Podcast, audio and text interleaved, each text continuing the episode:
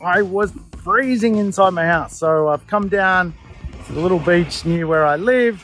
And uh, tell you what, it is nice and sunny here. Welcome to RSM, the real estate show where we dig into some wealth and real estate questions. I got a great question from a chap named Jamie. Jamie wants to know what my opinion is as to one of the big risks in real estate as the economy evolves. I think it's a great question. And I'm going to answer the question by asking you guys a question. Do you have a rental growth plan? Yes, rental growth. What if you were to own an asset today which didn't really get much rental growth? In fact, uh, over a period of time, the expenses to run the property go up, the cost of maintenance goes up, and the rent either goes sideways or actually backwards. Now, I know we've got some black swan events right now, things which are abnormal, like coronavirus. Coronavirus is not a normal problem, it's an abnormal problem. But we have some normal problems inside society. I teach the 13 times cash flow plan. Yes, there are 13 different ways to accelerate the cash flow on your portfolio, and I use behavioral economics to actually teach the idea that if we want rental growth into the future, we're going to have to go and find areas or locations which support that habit of rental growth and properties which support the habit of rental growth.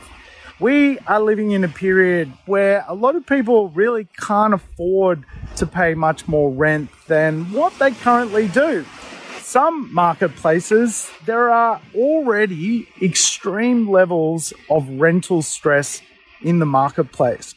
So, what risks do I see in the property marketplace? Certainly, if you own real estate whereby your rents are not going to go up anytime soon, where your costs to own the real estate is going up, and where the cost to maintain the real estate or operate the real estate is going up. What we really want is rents going up, the cost to run the real estate uh, just moving with inflation, and no maintenance costs where we have to fork out large amounts of capital. So, to do that, I teach 13 different behaviors in the economy, things like the place economy, the sustainable economy, the smart economy. Uh, and of course, understanding where those economies are, you're going to find rental growth. Rental growth to me is probably one of the biggest misunderstood genres inside real estate.